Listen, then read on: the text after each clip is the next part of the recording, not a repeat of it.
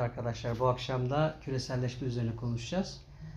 Aklımdaki bir yapıyı size bir söyleyeyim öncelikle. Yani ne açılardan bakacağımızı. Sonra zaten bir tartışmaya da açarız. Önce bir tanımını yapabiliriz. Küreselleşme nedir? Ee, ikinci bakacağımız konu küreselleşme gerçekten oldu mu?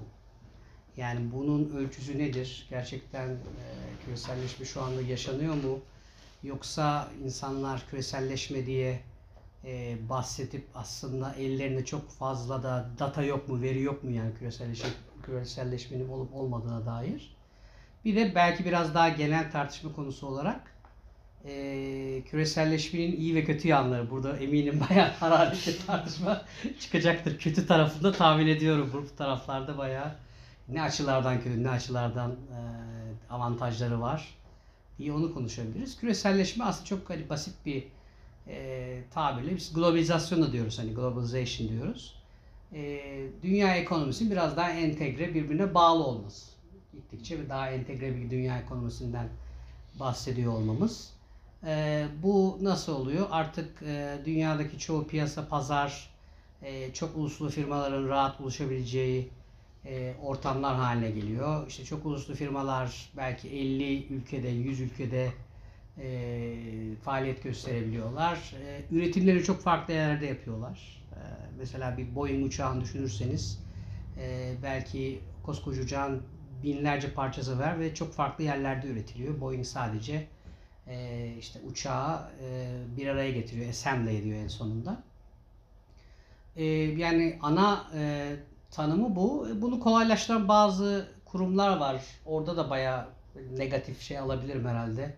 Tepki işte bu e, Dünya Ticaret Örgütü, e, Dünya Bankası, Uluslararası Para Fonu, e, bir nevi işte Birleşmiş Milletler de yani bu kurumların arasında sayılabilir. Bu işte dünya ticaretini daha birbirine bağlı hale getirmeye çalışan kurumlar biraz daha dünyanın daha harmonist, daha uyumlu bir şekilde hareket etmesini sağlayan kurumlar. Ana e, tanımı bu. Şimdi küreselleşme gerçekten oldu mu bunu bir düşünmemiz lazım. E, aslında yani küreselleşme hareketi çok yeni bir şey değil. Yani burada belki siz de biraz bu konuyla ilişki gösterebileceksiniz.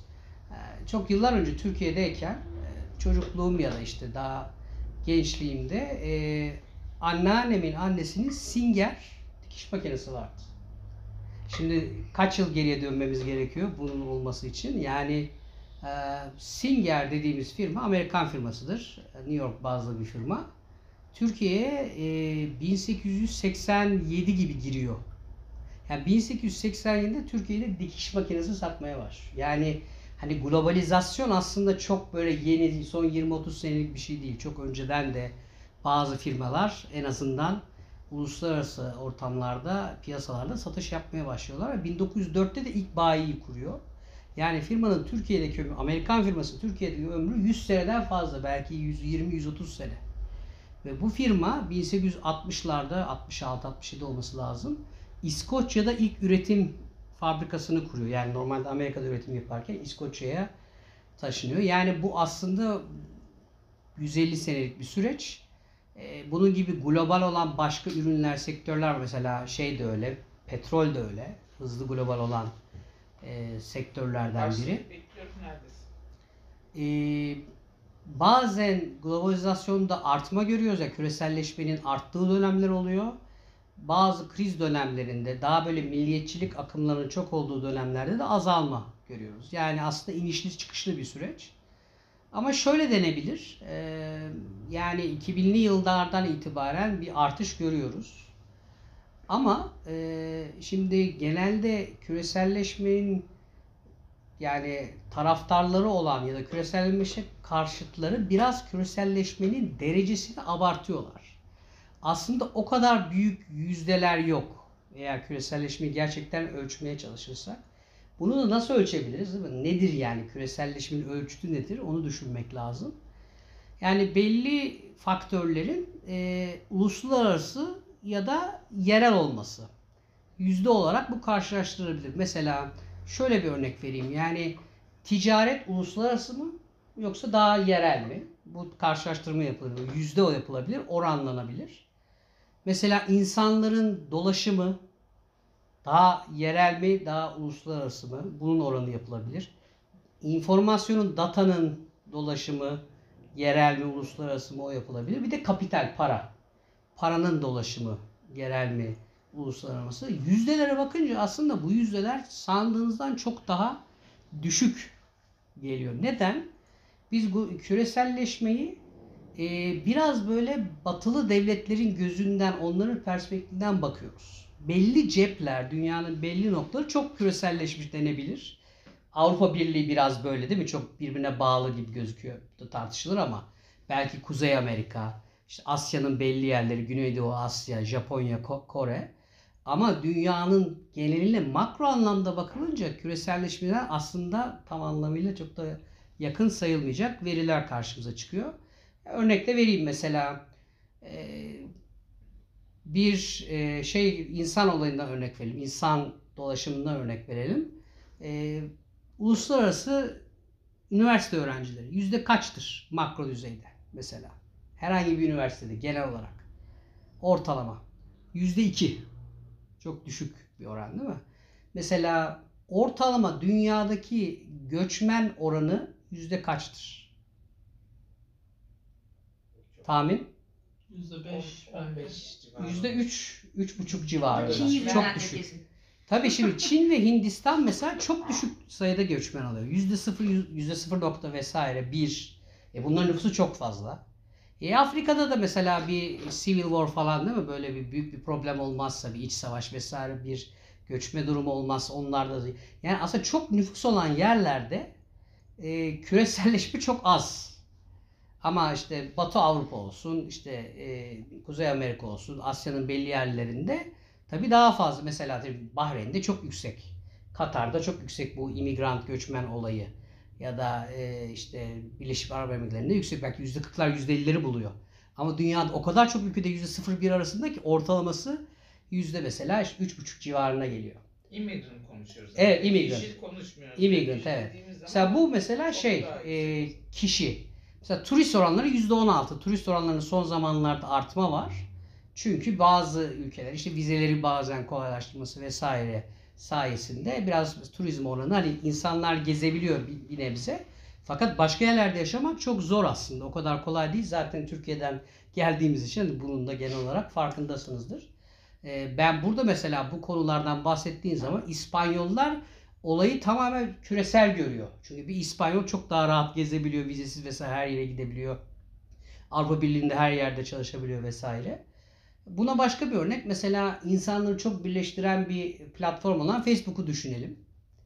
Facebook'ta arkadaşınız yüzde kaçı uluslararası? Onu düşünelim mesela ortalama. Gene çok düşük bir rakam. En fazla işte %10 %15'lerde dolanıyor. Yani genelde kendi ülkenizden arkadaşlarla e, connect ediyorsunuz, beraber oluyorsunuz ya da en azından arkadaş listenizde gene büyük bir oranı aslında arkadaş listenizde değil. Başka bir örnek mesela uluslararası telefon görüşmeleri. Yüzde kaçtır? WhatsApp olduğu sürece onu pek O da dahil yani şey de dahil hani VoIP de internet üzerinden görüşmeler dahil yüzde yedi falan. Yani aslında yüzde doksan lokal görüşme yapıyoruz. Ancak yüzde yedi uluslararası görüşme yapıyoruz. Buna benzer e, mesela data transferi bile bayağı lokal. Yani e, genel internet üzerinden data transferi e, en fazla uluslararası e, kısmı yüzde yirmilerde. Kapital olarak e, mesela şeyin ihracatın normal ulusla ihracatın e, dünyanın normal ürettiği GDP oranı işte yüzde e, yirmilerde. Dış yatırım oranı yüzde altılarda. Yani kapital daha çok lokal olarak üretiliyor. E, dış yatırım oranı yüzde altılarda. E, bunun gibi böyle kriterlere bakıldığı zaman daha başka kriterler de var. Konuşabiliriz. Aslında o derece bir küreselleşme e, gözlemlemiyoruz. Rakamlara bakınca artış var. Doğru. Artış var. 2001 ile karşılaştırıldığında mesela informasyon akışı daha yüksek artmış. E, işte kapital e, ve ticaret e, ve insan e, yurt dışına gidişi biraz daha az surette artmış. bir artış var ama o derece bir küreselleşme böyle belki hani felaket tellalları da küreselleşme, protesto öyle bir şey de aslında çok fazla gözlemlemiyoruz. Bunun gibi farklı kriterler var. İncelemek isterseniz DHL'in bir tane e, Global Connectedness indeksi var. Bir endeksi var bunun. Yani aslında dünya ne kadar birbirine bağlı durumda, ne kadar globalist, ne kadar küreselleşmiş durumda ve bunu her sene bu verileri elde ederek çok önemli konu makro verileri elde ediyorlar. Yani ülke bazında bakarsanız tabii ki bazı ülkeler kendi aralarında daha e, connected olmuş bir bağlantı kurmuş olabilirler. Makro düzeyde o kadar ciddi bir şey yok. E, küreselleşmenin korktuğumuz kadar e, noktalara geldiğini söyleyemeyiz. Ne var? Farklı bir e, bakış açısından bakalım. Bölgeselleşme var. Yani mesela bir EU düşünün. EU kendi içinde bölgesel diyelim. Küresel kelimesi kullanmıyorum. Şimdi Kuzey Amerika işte Trump biraz tabii olayı değiştiriyor. Trump e, tamamen resmi değiştiren biri ama genel olarak işte Kuzey Amerika, Amerika, Kanada, Meksika birbiriyle daha bağlantılı. İşte e, Güneydoğu Asya'da işte Singapur'u, Malezya'sı vesaire o bölgedeki ülkeler birbiriyle Japonya, Kore, Kore falan bağlantılı. Genelde firmalar e, ço satışlarının çoğunu kendi bölgelerinden yapıyorlar. Çok fazla dünyanın farklı bölgelerinde aslında bulunmuyor. Büyük bir çoğunluğu kendi bölgesinde hakim. Yani şöyle düşünün. Ben biraz küreselleşim bunu da örnek olarak da veriyorum. Arkadaşlar bu e, ana e, bölgeler diyelim Avrupa Birliği işte Kuzey Amerika olsun ondan sonra belki Asya olsun kendi işlerinde kale gibi. İçlerinde bayağı böyle şeyler e, birbirine bağlı ama dışı gayet kapalılar çoğu zaman e, öyle bakarsak. Yani aslında dışarıdan penetre etmek o kadar kolay değil ve şu anda e, çoğu zaman da gözlemliyoruz ciddi ticaret savaşları da oluyor. Trump'ın da arttırdığı söz konusu. Mesela Dünya Ticaret Örgütü'nün şeyine bakarsınız web sitesine devamlı şikayetler var. E, işte ülkeler kendi sektörlerini dışarıdan gelen ürünlere karşı koruyorlar ve işte bu bunun nezdinde şikayet yapılıyor. İşte Dünya Ticaret Örgütü buna işte bir karar vermeye çalışıyor. Yani aslında ciddi bir bölgeselleşme ve kale durumu söz konusu. Yani kale surları içinde gayet iyi ticaret yapılıyor. Dıştan gelen şey faktörlere biraz daha kapalı. Mesela şöyle söyleyeyim. E, Amerika ve Avrupa e, tarım ürünlerini çok ciddi koruyorlar. Dışarıdan bu e, pazarlara girmek çok zor. E, aynı zamanda çok ciddi sübvanse ediyorlar. Avrupa Birliği içinde zaten işte İspanya'sı, İtalya'sı tarımı çok kuvvetli olan ülkeler genelde bütün ticaret buradan yapılıyor ve sübvanse ediliyor. Aynı şekilde mesela Amerika'da kolay kolay dışarıdan tarım ürünlerini kolay kolay kabul etmiyor. Ee, geçen yıllarda oldu duymuşsunuz mesela Amerika e, Amerika'nın bu GDO'lu e, etlerini e, genetik olarak modifiye edilmiş hormonlu etlerini Avrupa Birliği kabul etmedi. İşte Amerika bunun hakkında şikayetlerde bulundu vesaire. E, ve sonunda yani e, cezalar veriliyor, e, bir, bir yere gelinmeye çalışıyor.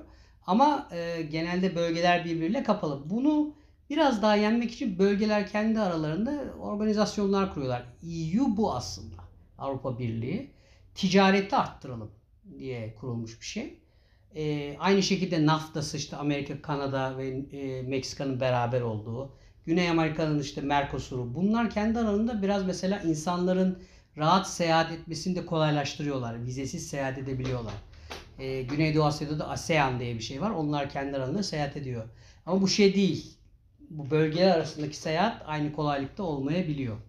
Kendi içinde bayağı e, daha böyle kenetlenmiş durumda bu bölgeler.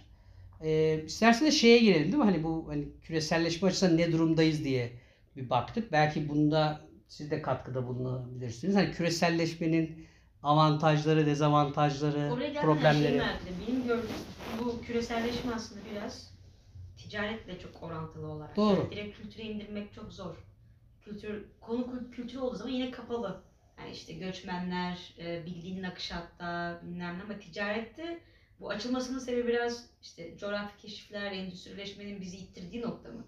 Yani pazar arayışı lazım, bütün dünya pazar Tabii, tabii. olması lazım. Yani küreselleşme aslında olması çok olma, imtihanı olmayan bir şey. Belki de gerekli olmayan bir şey insan doğası açısından. Bir kabile mantığından öyle yaşıyoruz. Çıkmamız da zor.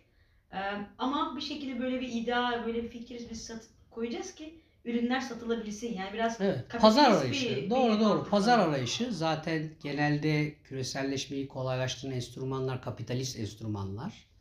Ee, kapitalist yani liberal polisileri, liberal uygulamaları yaymaya çalışıyorlar e, diğer ülkelere. Ülkeler de daha çok e, işte bu öncelikle buna karşı çıkıyor. Sonunda e, yani işte boyun eğebiliyor. Mesela Hindistan uzun süre çok ülkeyi koruyan yani sektörleri koruyan bir bakış açısı yaptı. Herhangi bir büyüme gösteremedi. Ondan sonra pazarı açınca işte Çin gibi de. Çin de aynı şekilde yani e, bu e, çok uluslu firmalar pazara girince biraz daha ekonomik büyüme gösterdi.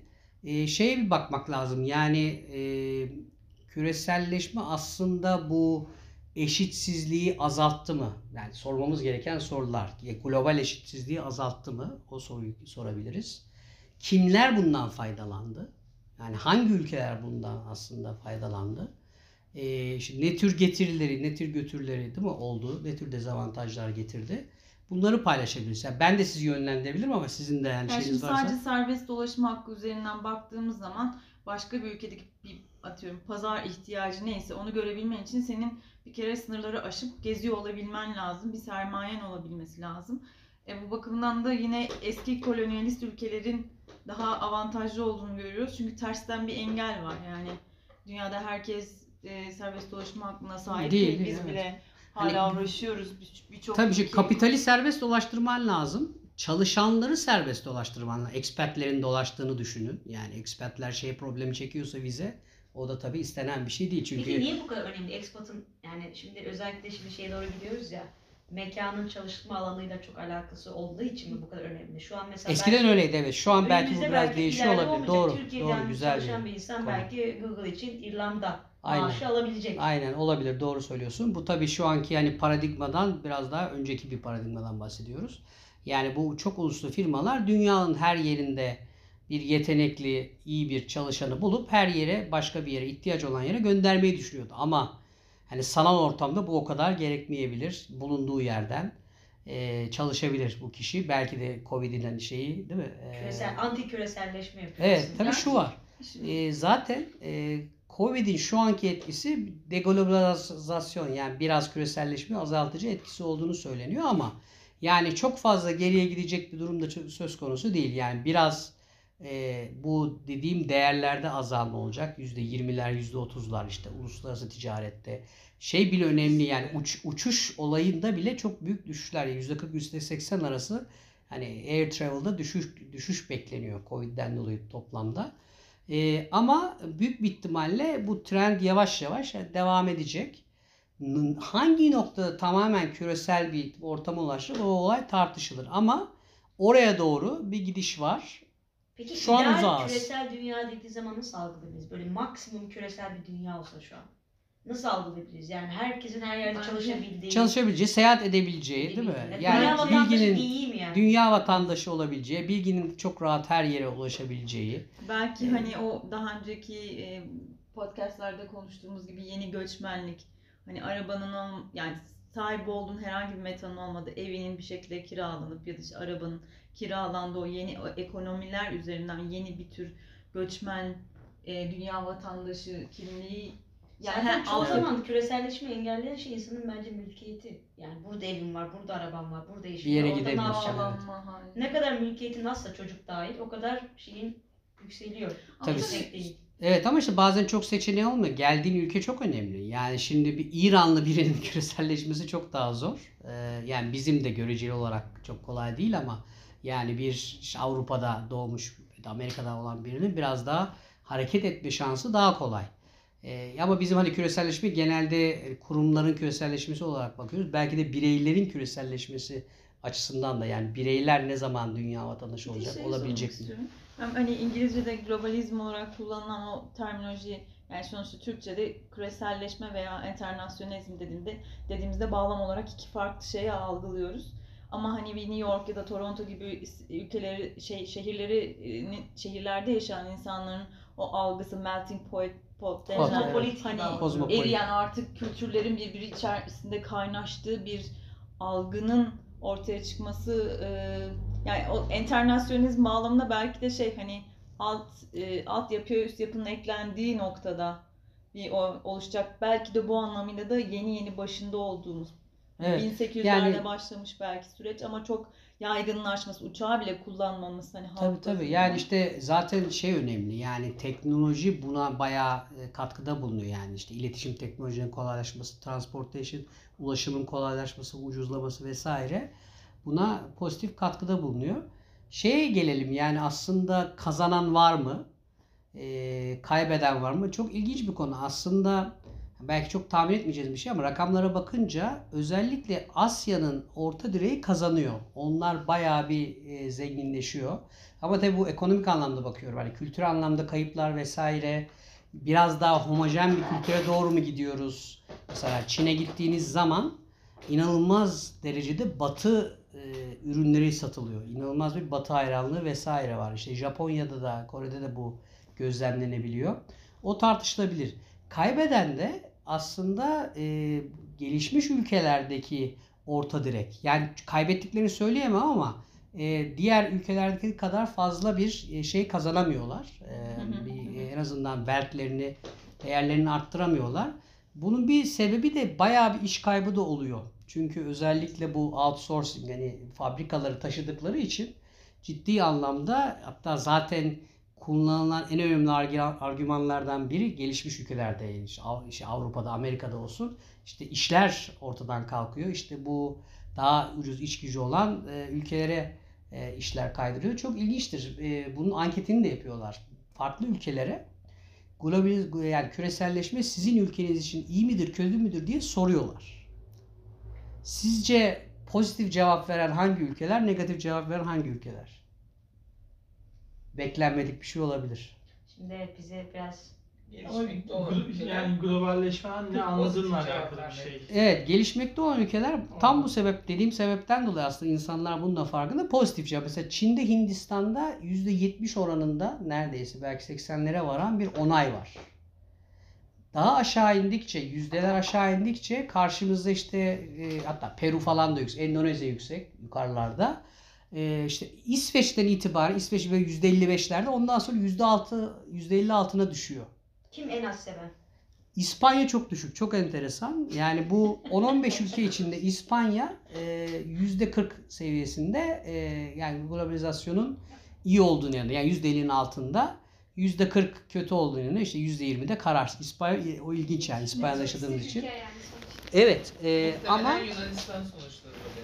Evet yani bu e, Batı dünyasında aslında e, hani eski sömürge onu kullanırız vesaire diyorsun ama sokaktaki insan küreselleşmenin çok iyi olduğunu düşünmüyor. Çünkü akılda şu var. Bir, e, çok imigrant alıyor, geliyor. İşte yani bu rahat şeyden dolayı e, işte uçuşlar vesaire belki işte onların anlayışına göre sınırlar çok rahat penetre edilebilecek durumda.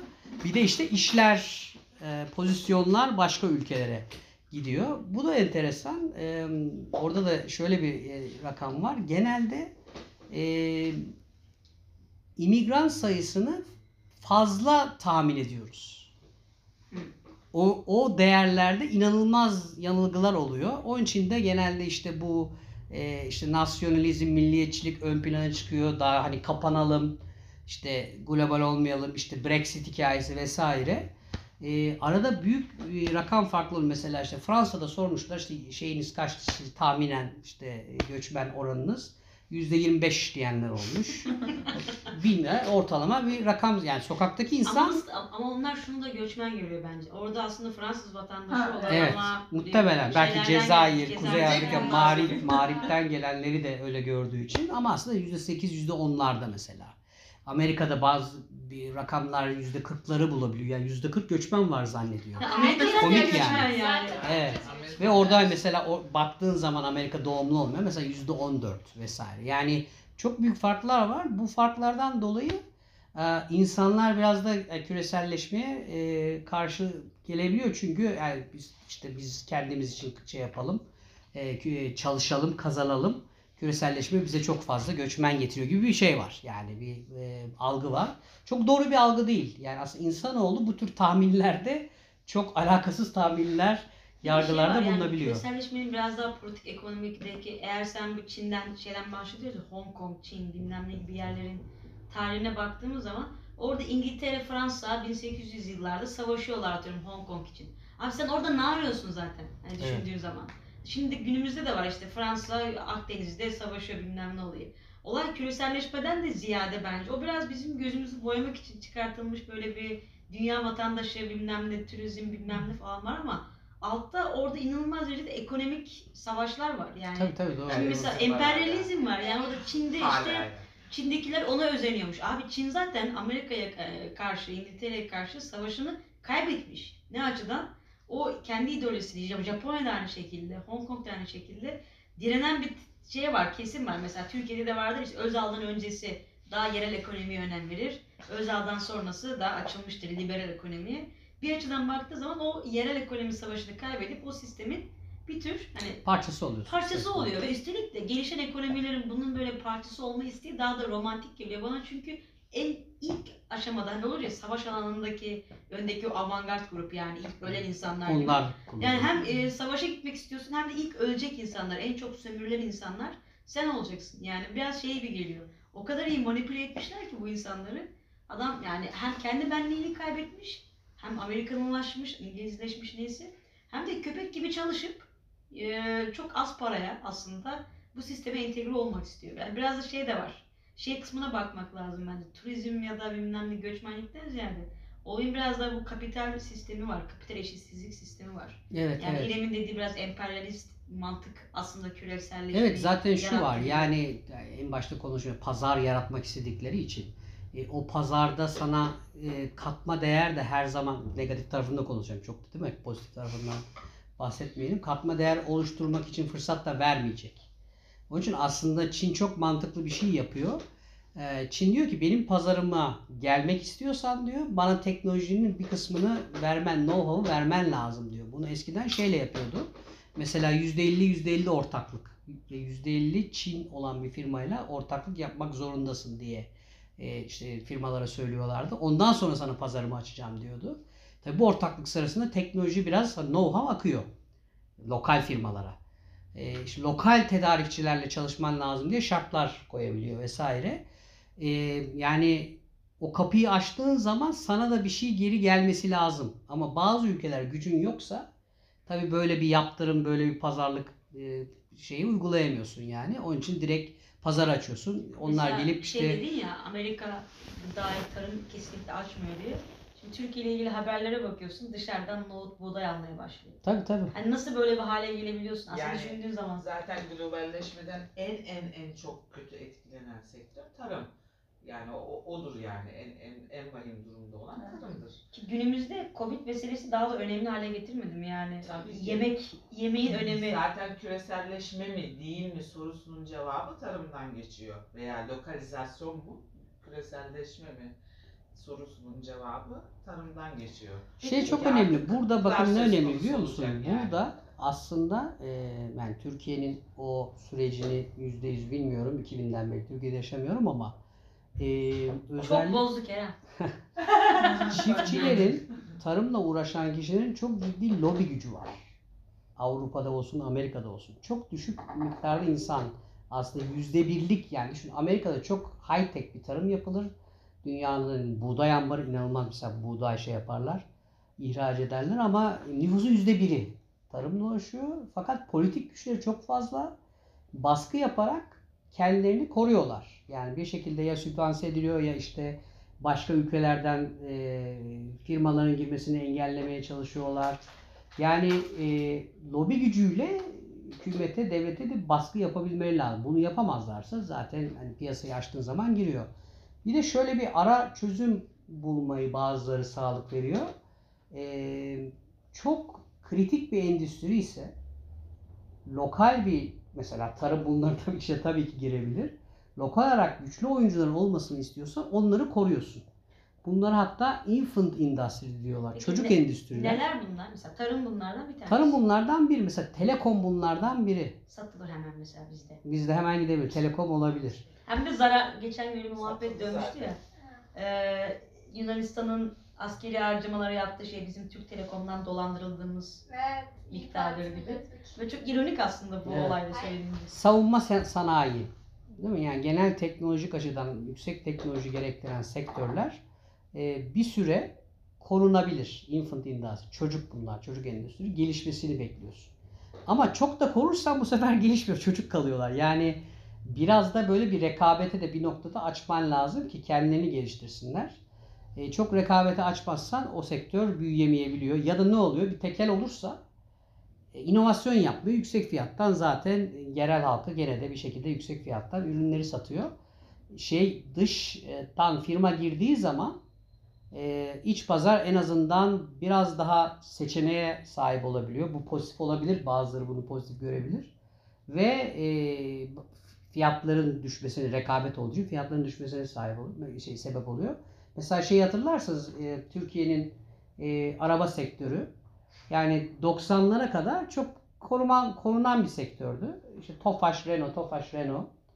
Çok iyi arabalar değillerdi. Zaten yani kendi üret yani üretim aslında Türkiye'deydi ama fiyatın mesela bir modelini model şey yapıp e, tasarım başka yerden geliyor. Türkiye'de Fiat'ın Regata diye bölüm modeli Doğan Şahin ya da Fiat hatta 131 diye modeli Murat 131 oldu.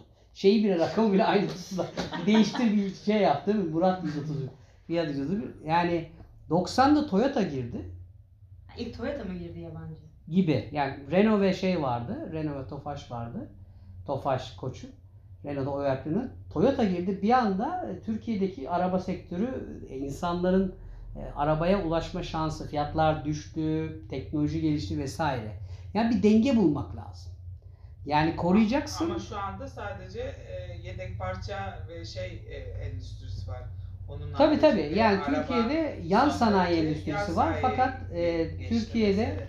e, Türkiye'de e, Arabada en az şöyle söyleyeyim. değil. Tüketicilerin iyi arabalara ulaşımı var ama Türkiye'nin araba sanayi kendine ait Parası bir yok parası. evet, bir arabası bir şey yok genelde Ayrıca başka ucuz da ülkelerin değil yani. Peki bir şey Dizaynlarını soracağım. kullanıyor. Ee, şu an Türkiye'nin kendi arabasını üretmesinin ne anlamı var? Hiçbir şey yok.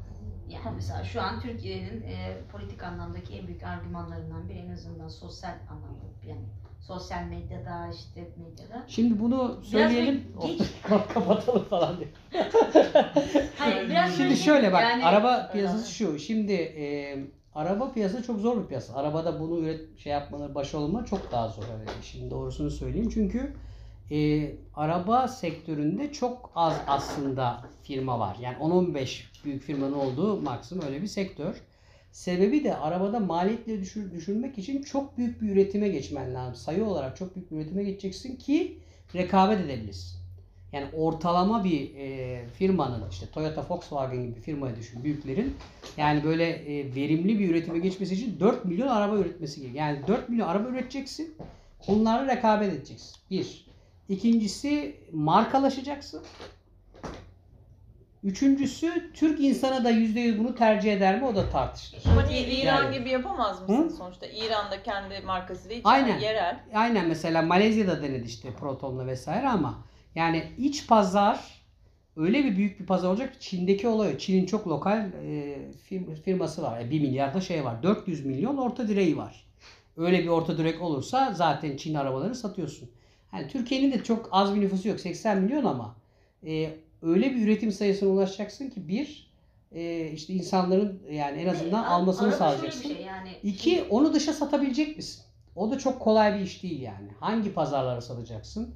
Türkiye Cumhuriyetleri mi satarsın bilmiyorum. Yani Batı Avrupa'ya girmen çok zor. Yani Türk Türkiye herhalde dizilerini sattığı gibi arabasını satar da iki tane nokta var yani. Bir tanesi iç pazarı yapmak için ÖTV'yi eğer sen %270 arttırırsan bir sene sonra Ha. iki sene sonra çıkacak arabada millet yerel olan arabayı seçme eğiliminde olacaktır. Ama sorun arabanın yerel olmaması. Yine küreselleşmeye bağlayacaksın. Yani tasarımını İtalyan yapıyor, motorunu Tabii, tabii, yani. yapıyor.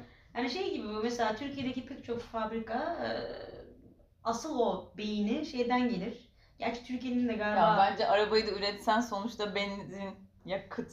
Olayı. elektrik, Evet, elektrikli evet. yapacaklar zaten. dedim. Araba da olmasın zaten yani. Araba Ya bir de şöyle bir şey var. Şimdi tamam yani, kapitalizm işte açısından e, reka, e, gelişimin tetikleyici öğesi rekabet ama yani bence ben mesela şimdi bir kadın gözüyle araba ürettim. Kaç kişi ölüyor bundan? Ne kadar kaza? Bunun zararı Hı. ne? Tabii, Bunlar tabii. açısından hani artık böyle bir aşamaya geçmek lazım bence. Asıl ben bir de şey ekleyeceğim. Abi bir arabayı neden her sürekli yeni yeni bir daha bir daha alırsın? Yani mesela babam aldı arabayı. 20 sene aynı arabayı kullandı.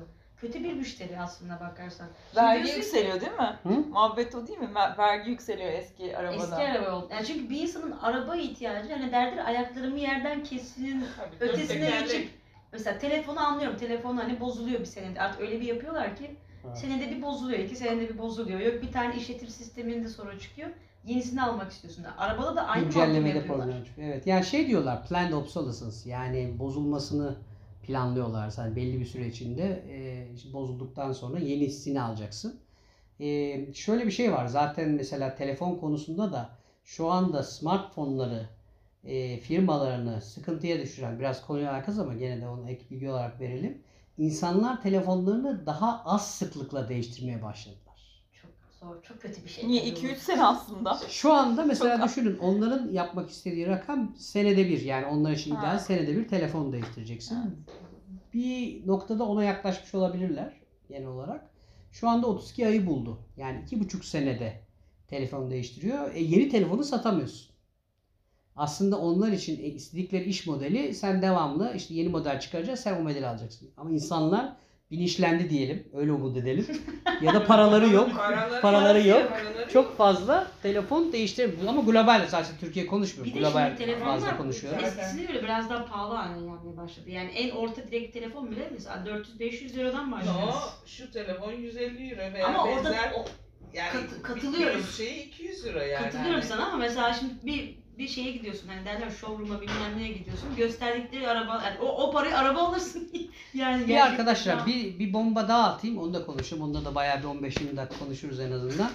Küreselleşme ve çevre. Çevreye nasıl etkileri oluyor? zaten bu Ya kadar bence tüketimin zaten- zaten bu kadar tüketimin çevreye hiçbir olumlu etkisi olması ya senede bir araba değiştirmenin senede bir e, senede bir telefon değiştirmenin çevreye ne yarar? Ya da bir şeyi bir yerde üretmenin negatif bir tarafı yok. Yani global gerçekten dünyayı kendi evin diye kabul ettiğinde bir- ger- dü- dünyanın öbür ucunda üretebilirsin ama bunu nasıl yaptığın rahatsız ediyor büyük bir çoğunluğu. motivasyonun ne? Üretimin motivasyonu tüketimse evet, sıkıntı oluyor. küreselleşmeden daha çok Bir kapitalizmin bir şey vereyim, yine veri vereyim. Nasıl Ee, dünyanın yani. aynen. en kirli, hava kirliliği en yüksek olan 50 şehrinin hangi ülkelere ait olduğunu düşünün. İstanbul. İstanbul değil. Değil Çin mi? doğru, Çin bir. Peki. Evet evet. Hindistan. Bangladeş. Hindistan, Çin, Hindistan ikisi işte arada şeyler de var. Hani Bangladeş, Peki Pakistan bunlar vesaire. yani toplam olarak mı bakıyoruz mu yoksa böyle şimdi nüfusa böl- bölmemiz mi gerekiyor? Gelişmiş ülkelerin şeyi. Yani- Toplum olarak bakarsan nüfusları yüksek Nüf- olduğu için çok çıkacak zaten. Yok. Ama böyle met- derler metrekare başı gibi yani Ha, insan per capita başına gibi karbon bilmem ne miktarında. Karbon miktarı. Yani sebebi de şu. İnanılmaz şu anda bir büyüme içindeler, üretimdeler. Zaten e, en ucuz büyüme kömürden de geldiği için yani üretim açısından e, çok böyle verimli teknoloji kullanmıyorlar. Şöyle Çin bir atılım yaptı. Son senelerde belki duymuşsundur o Pekin olimpiyatlarında büyük bir rezalet yaşadılar. İşte atletler e, git, o kadar hava kirliliği vardı ki Pekin'de işte gitmemeyi bile düşündüler. İnsanlar gitmedi. E, tabii totaliter bir ülke olduğu için anında mesela fabrikaları kapattılar. hava kirliliğini toparlayalım diye böyle hızlı bir şekilde. Ondan sonra bunu çok ciddi bir hani stratejik planın içine koydular. Artık işte verimli enerjiler kullanacağız işte güneş enerjisi vesaire ya da işte rüzgar enerjisi biraz toparladı. Şimdi Hindistan mesela Çin'i geçti. Şu anda en kirli yerler ya Avrupa ilk 50'de yok mesela aslında. Hani mesela bazı Avrupa'da kirli olan mesela Milan için hava kirliliğinin kötü olduğunu hep söylerler. Bazen bazı günlerde araba kullanmak yasaklanır. Yani o kadar aslında hava kirliliği yüksektir ama Avrupa yok. Mesela gelişmiş ülkelerde yok. Yani hava kirliliği de üretim yapılan yerlere aslında kaydı gitti. Ve inanılmaz emisyonları arttı. Ee, belli bir mesela şöyle bir enteresan rakam var. İşte GDP per capita insan başına işte gayri safi milli hasıla mesela bir 8 bin dolarları bulunca e, başka kirlilik yayan maddeler azalıyor biraz. Ama o karbondioksit emisyonları hep artıyor. Yani o büyümeyi işte e, aşırı büyümeyi kömürle vesaire şey yaptıkları sağladıkları için işte araba sayısı artıyor. Mesela 400 milyon nüfuslu bir Çin şeyin pardon orta direği 400 milyon. Hepsi araba isteyecek bunların. Arabaya işte el atabilecekler, araba alabilecek e, paraları olacak. O arabalar işte atmosfere karbondioksit. E, buralarda çok ticaret olacak. Uçaklar gidip gelecek karbondioksit ve e, üretim, fabrikalar vesaire işte çoğu o e, kirli enerji kaynaklarını kullanıyor. Onun için aslında ciddi anlamda küreselleşmenin negatif sonuçlarından biri çevre. Hani bunu konuşmadık ama baktım sizden gelmedi dedim ben bunu Yok, bir ortaya ben atayım şey yani. söyleyeyim. Kerem onu o kadar içselleştirdik Sıra ki. gelmedi. Sıra gelmedi bence de. Bir de en kötü şeylerinden biri mesela e, sorun küresel ama çözüm için küresel bir birlik yok. Yani mesela Çin'deki o şey e, fa- e, fabrikalardan yayılan emisyon bilmem ne bütün dünyayı etkiliyor. Ama hala ulus devlet kimliğinde olduğumuz için ve bütün hani uluslararası anlaşmalar hep ulus devlet çerçevesinde yapıldığı için bir birlik olarak çözüm yapılamıyor. Yani en son mesela Paris Agreement işte bu climate change yüz şeyini. e, Summit değil mi? Konferansı. Evet, Summit. E, Amerika ben çekiliyorum dedi, çekildi. Çin mesela hani insanlar şey işte sen biraz durdur kendini Hindistan falan. Diyor ki e, siz şu ana kadar siz geliştiniz, biraz da ben gelişeyim, endüstrimi geliştireyim yani. Öyle bir argüman sunuyor. O yüzden hani ne kadar küreselleşirsek sorunlar o kadar küreselleşiyor ama çözüm için bir araya gelemiyoruz. O kötü yani. Neyse ki Covid sayesinde Çin'den gelen bir şey hepimizi etkileyince ilk defa anladık yani olayın yerel olmadığını. Evet Ya zaten bir şey Covid'in bu kadar yayılmasının sebebi de işte küreselleşme. Yani Ya bu- sonuçta seyahatin vesaire işte girişi çıkışın her yere çok kolay olması, olayın aslında çok lokal boyutlarda kalmasını engelledi. Yani Covid'in bu kadar yayılmasının sebebi. Covid atıyorum 50 sene önce olsa belki daha lokal değil mi? Pandemi olmazdı. Zaten daha olmuş. lokal oldu. Yani hatta şey vardı bu e, şeyin bulaşıcı hastalıkların tarihini okuduğum zaman ne kadar çok ticaret, ne kadar çok bilmem ne var. Yerel olan o em, pan- şey, epidemiler Epidemi. e, pandemiye dönüşüyor. Yani Evet. pandemi dünya çapında çok acayip yakın dönemlerde olmamış. Yani uzak dönemlerde olmuş, yakın dönemlerde olmuş ama mesela şey muhabbeti işte veba muhabbeti Çin'de çok etkilemezken Avrupa'yı mahvetmiş. Evet. çünkü E, Neden olmuş? İşte ben ilk onu, ben açıkçası bilmiyordum yani vebanın Çin'den kaynaklandığını. Böyle bir sorguladım. Niye her şey de- Çin'den kaynaklanıyor arkadaş? Evet. Yani 1500'lü yıllarda da Çin'den ticaretle İtalya'ya geliyorlar. İşte İtalya'dan gemi gelen gemilerde fareler de Farelerden çıkıyor. geliyor. Hatta işte o anlayınca gemileri 40 gün orada tutuyorlar. O yüzden karantina. Oradan da karantina geliyor. Ya bir de şey, bu Boeing meselesine biraz metaforik olarak geri, dö- geri döneceğim çünkü havayı en çok kirleten ulaşım Hı. araçlarından biri de hani biz çok sık sık sonuçta bir yerden bir yere gidebiliyoruz ama onu yaratan şey de aslında uçak. Evet evet. Hani e, belki Uçağın emisyonu arabanın inanılmaz katı yani. yani. Uçak çok daha ciddi. belki daha hızlı e, trenden çok çok daha ekspresten daha hızlı teknolojiler üretilebilir eğer mesela mesele e, gelişimse ya da bir de bu noktada hani mesela e, tıp alanında Küba'nın gelişkinliğine baktığım zaman işte yurt dışına doktorlar gönderiliyor birçok alanda çok çok ilerideler belki de hani o bakış açısını da değiştirmek lazım rekabetten daha e, tetikleyici öğeler de vardır muhtemelen gelişimi tetikleyici. Şey, yani ekonomik Çünkü o GDP değil de gayri safi milli hasıla üzerinden şu an ekonomik büyümeyi tanımlıyoruz pek çok yerde ya da enflasyon üzerinden tanımlıyoruz. İşte geçen konuşmuştuk ya Yeni Zelanda'nın başbakanı gibi yani insanların mut- mutluluk indeksi diye bir şey üzerinden tanımlasın. Evet. Bir de İnsanların barış indeksi diye bir şey Mesela Gini yapsak. kat sayısı, eşitlik, Gini eşitsizlik, kat sayısı, evet. Gini Bir koefisiyent de muhabbeti. Türkiye'deki özellikle küreselleşme karşıtı, e, karşıtı protestoların yoğun olduğu dönemdeki işte e, şeyler başlıklar genel olarak işte u- e, çok uluslu firmalara tanınan imtiyazların yerel firmalara tanınmaması veya işte bir başarısızlık durumunda oluşacak e, şeylerin e, işçiler açısından e, ödemelerin vesairelerin öyle yükümlülüklerin olmaması onlardan muaf olmaları Tabii firmalar gibi. kurulabilir yani stratejik olarak dediğim gibi işte belli sektörler yani bunu zaten hani hükümetlerin iyi değerlendirip karar vermesi lazım. Ee, yani güçlü endüstriyel oyuncular yaratmak için bu yapıların bunun bir dengesini bulmak lazım. Bir noktada bir rekabete ihtiyacı olması lazım. Çünkü hani sonuçta kendileri geliştirmesi için e, yani iyi bir örnek değil ama Coca-Cola Coca-Cola yapan Pepsi. Tamam. Büyük bir firma değil belki Şey ama. gibi oldu. Aynı Coca-Cola'yı gibi. Coca-Cola yapan Evet, Pepsi. yani- Pepsi Aynen. Hepsinin reklamı reklamı gibi gibi oldu. Ama Pepsi'yi de Pepsi yapan Coca-Cola öyle diyelim o zaman. Kerem çok politik davrandı şu an yani. Yani rekabet Biz neydi? Kola, olmazsa- kola Turka. Evet, Aa, evet, evet. Ama kola Türkiye kola Turka yapan kendisi. Kendisi. Evet. Yani rekabet olmazsa kendine bir noktadan Yapamayan sonra diye geliştirebilir. mikseri mikseri Yani, mensuru ama dediğim gibi bir şey olabilir. Yani onun bir dengesini bulmak lazım. Peki bir şey söyleyeceğim. Şimdi lazım. dedin ya işte uçaklar çok fazla karbondioksit emiyor, şey ayak izi bırakıyor bilmem ne. Evet. Belki Paris Anlaşması imzalanmadı ama Covid'in kendisi şu an küresel ısınmaya önleme açısından ülkelerin bir araya gelip yapacağı bir anlaşmadan çok daha hızlı, ciddi Radikal bir çözüm. bir radikal bir çözüm bulmuş değil mi yani bir virüs? Çözüm değil çünkü biz endüstri komple gitti yani. Turizm denen sektör komple Evet. gitti yani. Çöz- çözüm değil ama şu açıdan çözüm küresel ısınma açısından eğer sorunsa küresel ısınma onu azaltır mı?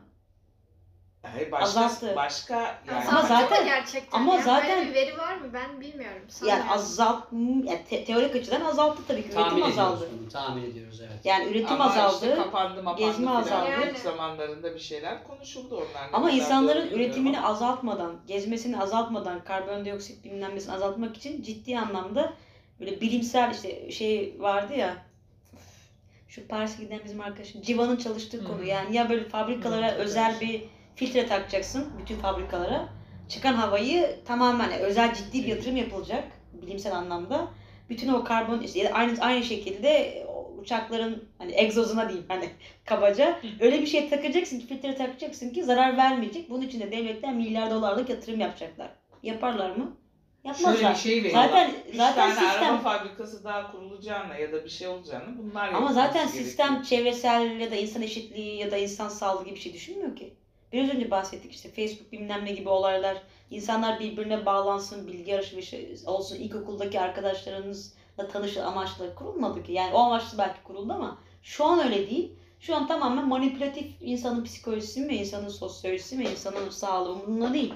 Yani değişmesi gereken belki o mantık yani yoksa e, insanlar üretimi azaltmadan e, bu şeyi çözebilirler miydi sanmıyorum. Ama öbür taraftan şimdi online ders aldığını bilmem ne düşünürsen de uçak uçağa binmeni engelleyen bir tarafı var bu online durumların.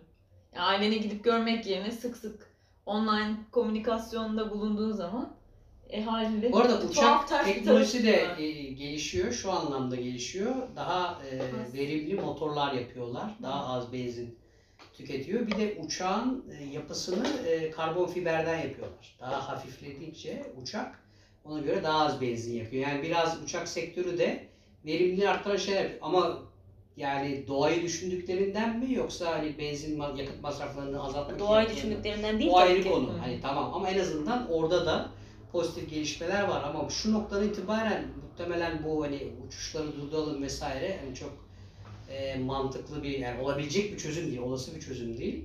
Ama insanlar uçak yerine bir nebze treni kullanabilir. Bence bireylerin değil mi kendi e, şeyiyle, vicdanıyla çözebileceği işte ya, ya da en azından katkıda bulunabileceği uygulamalar yapabilirler ama yani hani uçak seyahatini durduralım, azaltıp çok zor bir şey o. Ya da yani, şey global yok bazda. yani kastettiğim şey şu bir yere bir toplantı için yani hani sonuçta iş adamları çok fazla havadalar ya yani fazla. Evet.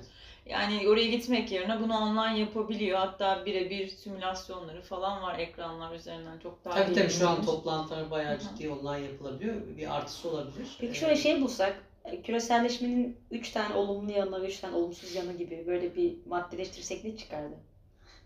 E, üzerinde zaten şey yaptık. Söyledik. Şey- Yani bir çevreye bir- zarar veriyor olması, Tarım yok. Kültürel çeşitliliği bence azaltıyor. Kültürel çeşitliliği azaltıyor. devlet. e, tek tipleştiriyor bir şekilde.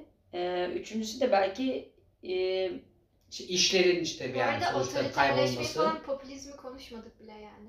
Evet onu da konuşabiliriz. Trump, Trump. Evet. otoriterli, e, küreselleşme de zaten ister istemez bir abi yaratıyor. Bir lider. Amerika zaten bunu uzun Belki seneden dili beri- konuşmak lazım o noktada da. Ne? Dil- Hakim dil. Evet. Hakimdi mesela İngilizce vesaire. Herkesin hakim. İngilizce öğretmesi falan. Muhtemelen Çince olacak ama ileride. O da bir tabii Artısı da önde şu olabilir. E, artısı da şu olabilir. Yani Avrupa Birliği kurulma sebebi de zaten ticareti arttırmak. Ticaret arttırdığın zaman savaşların olma ihtimalini biraz düşürebiliyorsun. Hı. Çünkü e, ekonomiler çok connected olduğu için. Zaten ticaret de savaşın başka bir formu değil mi? Yani evet ama en azından ama fiziksel. Daha- Ya da savaş da ya da savaş da ticaretin Yani- de başka bir formu. Yani Ama yani- metaforik bakmayalım Evet. hani fiziksel distraction hani insan tanklarla işte ülkelerin birbirine girdiği şeyi zaten e, yani Avrupa Birliği belki e, kurulmuş amacını da bilirsiniz 1951'de kuruluyor. Avrupa Birliği değil. E, Kömür. ondan önceki şey e, kömür ve Kömür ve çelik çelik. birliği. Yani kömür ve çelik ticaretindeki o gümrük vergilerini azaltalım. İşte böyle bir e, ekonomik e, şey kuralım birbirimize. Pazar kuralım ki artık hani Almanya, Fransa, İngiltere devamlı birbirine şey yapmasın, ticaret halinde olsun. Biraz daha böyle entegrasyon sağlansın. Bence pozitif denebilecek etkilerinden biri bu. Burada yapmayalım bu savaşları da söyleyeceğim. Orta Doğu'da Evet, filan aynen. yapalım. Proxy war. Hayır ama tamamen bunları hani Batılılar Orta Doğu'da savaş yapıyorum gibi bir şey yok. Amerika kendi başına hareket ediyor ama küreselleşmede özellikle Avrupa Birliği'nde faydası olduğu kesin çünkü Birinci İkinci Dünya Savaşı çıkmıştı. Yani tamamen bu kaynakların Tamam da Birinci Şey, İkinci Dünya Savaşı. Avrupa'nın bir nevi Avrupa'nın savaşı aslında. Yani Birinci Dünya Savaşı'nda tamam Dünya Savaşı ama diyorsun dünya ama işte Amerika, Japonya tamam, giriyor. Amerika, Japonya zaten o büyük dünyayı güçler yaratan giriyor. o Büyük güçler dünyayı giriyor yaratan Batı savaşa. güçler. Yani çok fazla mesela Orta Doğu bu savaşa katılmadı. Yani egemen Ama şu an güçlerin Orta Doğu'da savaş var. Acaba bu ikisi bir yer mi değiştirdi? E, İşte Afrika aynı güçler geçiyor. başka ülkeler üzerinden savaşıyor. Mesela Evet. şu an Suriye'de bir tane Rusya, Amerika, Batı bloğu ama başka ülkelere Ama zarar küreselleşmeden veriyorlar kaynaklı yani. değil o. Küreselleşme değil, ülkelerin kendi national interestlerinden dolayı çoğu zaman işte orada petrol olması vesaire ondan dolayı yani küreselleşmeyle direkt bağlantılı korele değil. Ama mesela Avrupa Birliği'nin en azından oluşmasının sebebi biraz işte artık ticareti arttıralım ve en azından o fiziksel savaşlara belki biraz daha yani en azından olma ihtimalini düşürürüz ama Amerika tabii ki yani kendi işte şeyini e, amacını gütmek için o tür işte Orta Doğu'yu vesaire e, karıştırabilir, saldırabilir.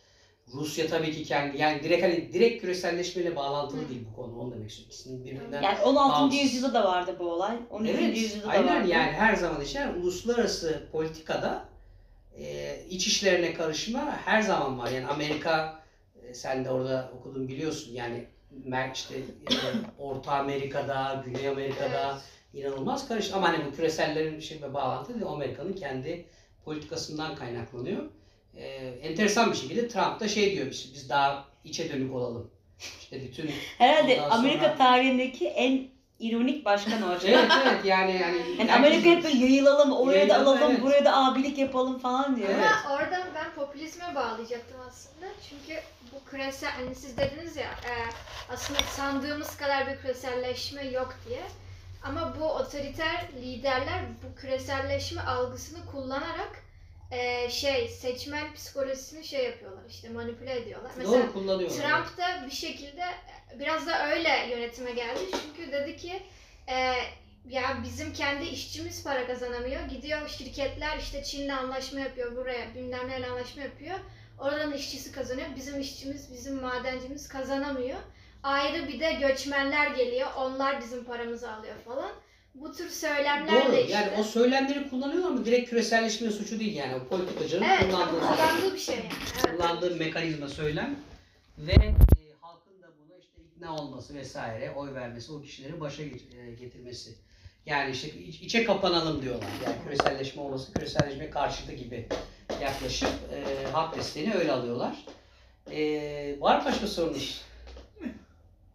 İsterseniz burada kapatalım. Bayağı da konuştuk herhalde bir saat Evet, geçti. oldu valla 53 dakika oldu. Gayet keyifli bir muhabbet. Buradan çıkardığımız ders ne şimdi? Daha mı az gezeceğiz? Evet, evet. Biraz çevreye ne, der, ne ders çıkar? Daha Çevreye duyarlı. Trenle gidelim, aveyle gidelim hızlı. trenle gideceğiz. Ee, çok fazla senede bir telefon değiştirmeyeceğiz. Benim çıkardığım Aslında dersler. Pa- Paris 15 euroymuş git dön hadi gidelim bu hafta sonu demeyeceğiz. Zaten artık Bu diyemiyoruz. haf- e, diye- Şimdi öyle bir şey söyledin ki, öyle bir şey söyledin ki çok böyle üst sınıf gibi oldu. Paris'e gidip gelelim Bence en küresel Ama öyle şey yani korona. 15 yıl olunca öyle Şu an diyorsun bence yani. küreselleşme evet yani. Pandemiler dünyanın en küresel gerçekliği herhalde. Evet evet. Hayır şimdi şöyle yani ticareti taşıyorsun, e, virüste taşıyorsun. Ticareti Oo. taşırken virüste taşıyorsun. Bu açıdan bakarsan evet. ticaret bir virüs müdür? Evet, ticareti böyle kapatabiliriz yani. Ticarette virüs olarak görüp kapatalım. İyi akşamlar dileyelim o Aa, zaman. teşekkür ederiz sağ olun. Güzel sohbet oldu.